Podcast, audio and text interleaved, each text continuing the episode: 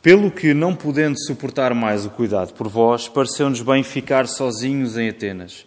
E enviámos nosso irmão Timóteo, ministro de Deus no Evangelho de Cristo, para, em benefício da vossa fé, confirmar-vos e exortar-vos, a fim de que ninguém se inquiete com estas tribulações, porque vós mesmos sabeis que estamos designados para isto. Pois, quando ainda estávamos convosco, predissemos que íamos ser afligidos, o que de facto aconteceu e é do vosso conhecimento. Foi por isso que, já não me sendo possível continuar esperando, mandei indagar o estado da vossa fé, temendo que o tentador vos provasse e se tornasse inútil o nosso labor. Agora, porém, com o regresso de Timóteo, vindo do vosso meio, trazendo-nos boas notícias da vossa fé e do vosso amor, e ainda de que sempre guardais grata lembrança de nós, desejando muito ver-nos, como aliás também nós a vós outros, sim, irmãos, por isso fomos consolados acerca de vós, pela vossa fé, apesar de todas as nossas privações e tribulação. Porque agora vivemos, se é que estáis firmados no Senhor. Pois que ações de graças podemos tributar a Deus no tocante a vós outros, por toda a alegria com que nos regozijamos por vossa causa diante do nosso Deus, orando noite e dia, com máximo empenho, para vos ver pessoalmente e reparar as deficiências da vossa fé.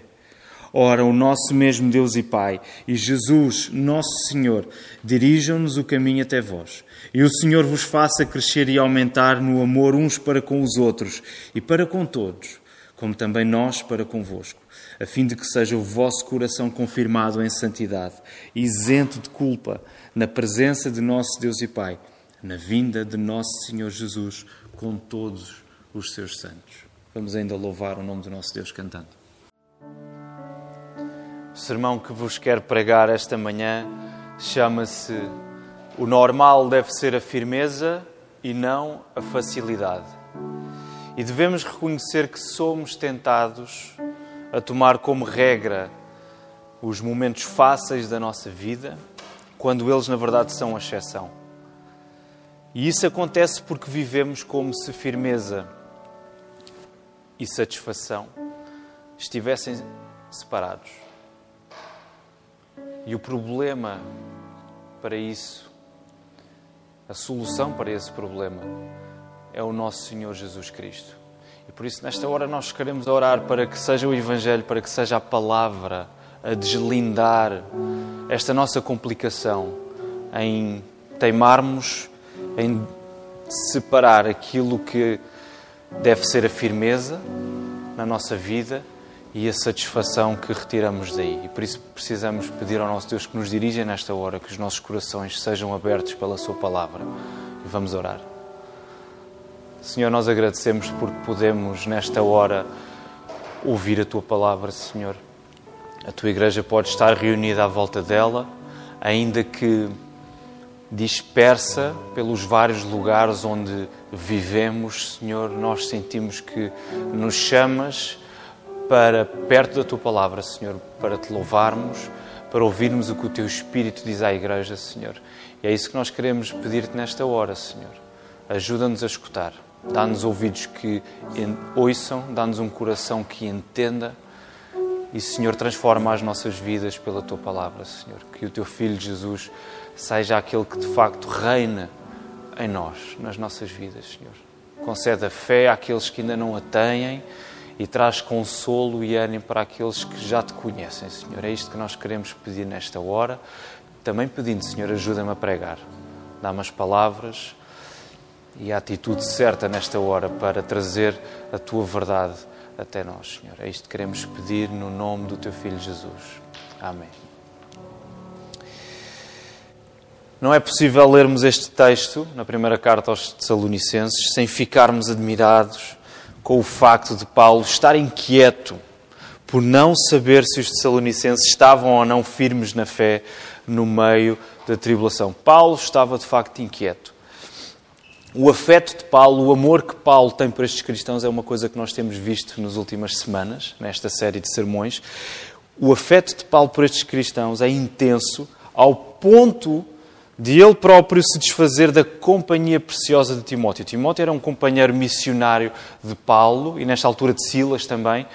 E Paulo está pronto a desfazer-se da companhia de Timóteo para que os tessalonicenses fossem consolados por esta mesma companhia de Timóteo. O mais importante para Paulo não era a sua própria estabilidade, mas o mais importante para Paulo era a confirmação da fé daquela igreja que ele plantou. A preocupação de Paulo era que aquela igreja fosse confirmada. A tribulação, longe de ser apenas uma hipótese, era uma realidade para a qual a igreja devia estar preparada. A tribulação, a perseguição, as dificuldades não era apenas uma hipótese que remotamente poderia acontecer, mas era, é, ela era uma realidade para a qual a igreja devia estar desperta e pronta a responder. Paulo tem a convicção de que a fé daqueles cristãos iria ser colocada à prova pelo tentador. É isso que o texto nos está a dizer. E por isso o apóstolo não consegue esperar mais por notícias daquela congregação. Ele não consegue esperar, ele tem de saber alguma coisa sobre o que está a acontecer aos cristãos em Tessalónica. Paulo sabia que a tentação, se por um lado era inevitável ela acontecer, ao mesmo tempo Paulo sabia que essa tentação era resistível. Os tessalonicenses iriam ser de certeza tentados, mas eles poderiam resistir a essa tentação. E hoje somos chamados a assumir o mesmo padrão nas nossas vidas. A nossa resistência ao inimigo, a nossa resistência ao tentador das nossas vidas, será tão mais eficaz quanto mais despertos estivermos para a realidade da nossa fé ser provada diariamente.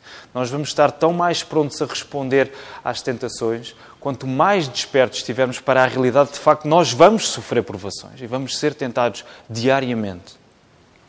E Paulo queria tornar isto claro para aquela igreja. Os estudiosos, os teólogos, eles apontam para o facto de que um dos perigos que os tessalonicenses eh, estavam a enfrentar seria o dos seus inimigos, lá em Tessalónica, usarem palavras de bajulação, usarem falinhas mansas. Nós vimos isto semana passada quando ouvimos o pastor Tiago a pregar. E, e os inimigos de, dos Tessalonicenses usavam estas palavras de bajulação para os afastarem da fé, para os dissuadirem da profissão de fé que eles já tinham feito. A desonra pública que os cristãos lá em Tessalónica estavam a sofrer, por se terem convertido ao cristianismo, estava a trazer confusão àqueles cristãos.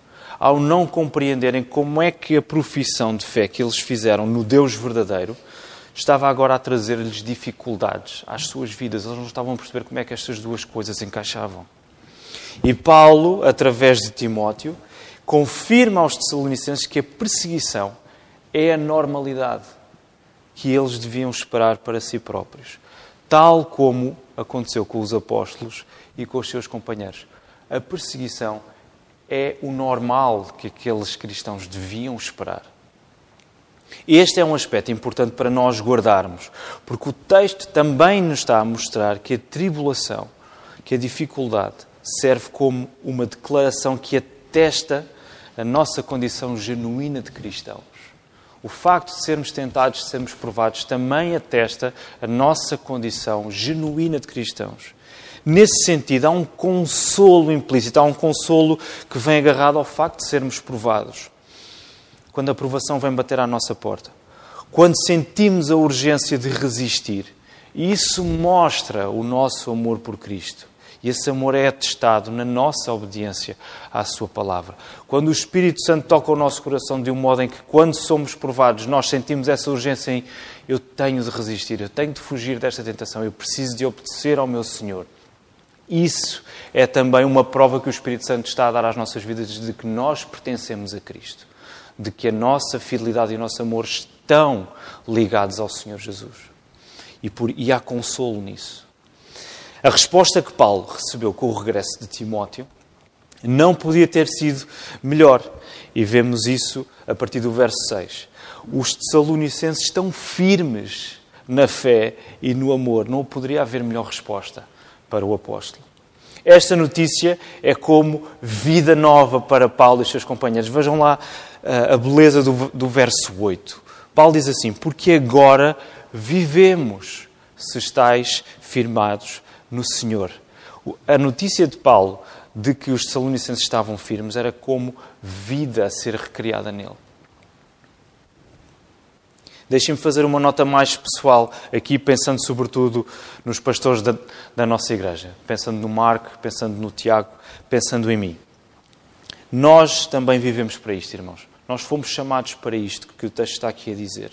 Nós vivemos para ver a igreja resistir firme na fé e no amor. Também é verdade que vivemos para testemunhar o pior que pode acontecer na igreja. Deus chamou-nos para pastorear nos dias bons e nos dias maus. Mas graças a Deus este privilégio pode ser vivido não apenas pelos pastores, mas por muitos mais. O nosso desejo é que a igreja cresça de um modo em que a alegria da igreja passe por reconhecer em cada um dos seus membros a firme resolução de crescer na fé e no amor ao Senhor Jesus. Nós, enquanto pastores, queremos que a igreja cresça neste caminho de olhar para os nossos irmãos e vermos ele está a crescer em santidade. Ele está a abraçar o arrependimento. Isso é visível na vida dele. Isso é das maiores alegrias que nós podemos ter como corpo de Cristo, como igreja. E se ainda não começarmos a experimentar isto, estamos a passar ao lado de uma das melhores coisas que a igreja faz na nossa vida. Se ainda não começarmos a sentir esse sabor, se ainda não começarmos a viver isso de um modo bem prático, nós estamos a passar ao lado de uma das melhores coisas que a igreja traz às nossas vidas. Quero voltar àquilo que o apóstolo escreveu apóstolo Paulo disse: Não esperem facilidades. Não esperem facilidades. No meio da bênção extraordinária que é vivermos em 2021, e eu creio que concordam comigo, eu sinto-me abençoado por viver no século 21. Em 2021, numa cultura onde praticamente tudo é tornado fácil e acessível, onde tudo é resolvido com um clique ou com um toque no ecrã, eu acredito ainda assim que a facilidade tornou-se hoje para nós um ídolo a nossa tendência é procurarmos soluções ou procurarmos sucesso através do menor esforço possível. Se houver um caminho fácil, é esse que naturalmente vamos querer seguir. Eu falo por mim, é esse que naturalmente eu vou querer seguir. Essa, a minha tentação é essa, é eu querer a solução mais fácil, que implica o menor esforço possível para mim. E na eventualidade do fácil se tornar difícil, concluímos logo que não temos condições para continuar a tentar e desistimos. Deixem-me usar uma, uma, uma, ilustração cinematográfica de um filme que, que eu gosto muito, que é o Wall-E, da Disney. É um filme que certamente todo, todos nós já vimos, é, é, relativamente recente. É um filme da Disney, podem vê-lo com as vossas crianças, eles vão gostar. Um, e é um filme que também tem muitas referências ao cinema clássico, é bonito o filme.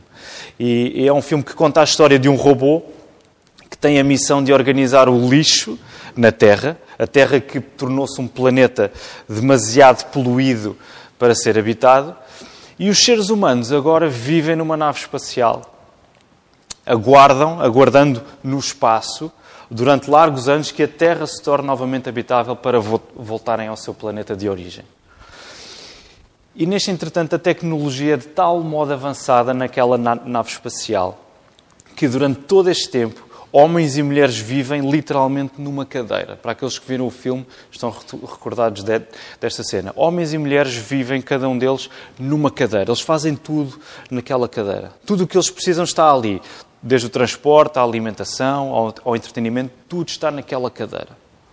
O resultado é que o ser humano já só sabe viver sentado. Já não sabem viver de outra maneira. Fazem tudo sentado. O que é que eu quero dizer com isto? Esta é uma ilustração um pouco uh, simples. Mas eu com isto quero dizer-vos que hoje, em 2021, na nossa cultura, uma das tragédias é acharmos que a vida é fácil. Isso é uma das coisas que volta e meia dizemos. Nós, de facto, acreditamos que a vida é fácil e queremos viver como se a vida fosse fácil. Como se pudéssemos viver sentados o tempo todo. Isso é terrível. A facilidade é um ídolo que precisamos destruir, porque ela não é a regra. Ela, quando muito, é a exceção. E é curioso porque hoje o tempo que vivemos de pandemia ajuda-nos a recordar isso. Aquilo que tomamos por, garantido como uma vida fácil, relativamente simples, é de um momento para o outro virada do avesso e tornada numa grande complicação. E não sabemos muito bem quando é que irá terminar. A facilidade é um ídolo que nós precisamos destruir, porque ela não é a regra, ela é a exceção. Logo, precisamos entender o erro em que temos caído sempre que concluímos que a satisfação desaparece, quando o caminho mais fácil fica barrado, quando o caminho mais fácil fica interditado. A nossa tendência é acharmos que não há alegria possível aí. A Bíblia, reparem, isto é que é extraordinário acerca da Bíblia. A Bíblia nunca separa sacrifício de satisfação. A Bíblia nunca separa firmeza de felicidade. Andam sempre juntas. O Evangelho resolve o problema que nós temos em encontrar alegria quando a facilidade desaparece. Porque o que Jesus fez foi abdicar da sua glória. E, nesse sentido, abdicar daquilo que lhe era fácil para superar a maior dificuldade de todas, que foi o castigo que os nossos pecados traziam. E ele morreu por esse castigo. Jesus abdicou daquilo que era fácil para assumir ele próprio a maior dificuldade de todas, que foi morrer no nosso lugar. E nesse sacrifício incrível, Jesus contemplava diante de si mesmo o gozo insuperável de salvar o seu povo. É isso que nós lemos lá em Hebreus, no capítulo 12, no verso 2. Jesus tinha diante dele o gozo insuperável de ser o salvador do seu povo, no meio daquele sacrifício incrível.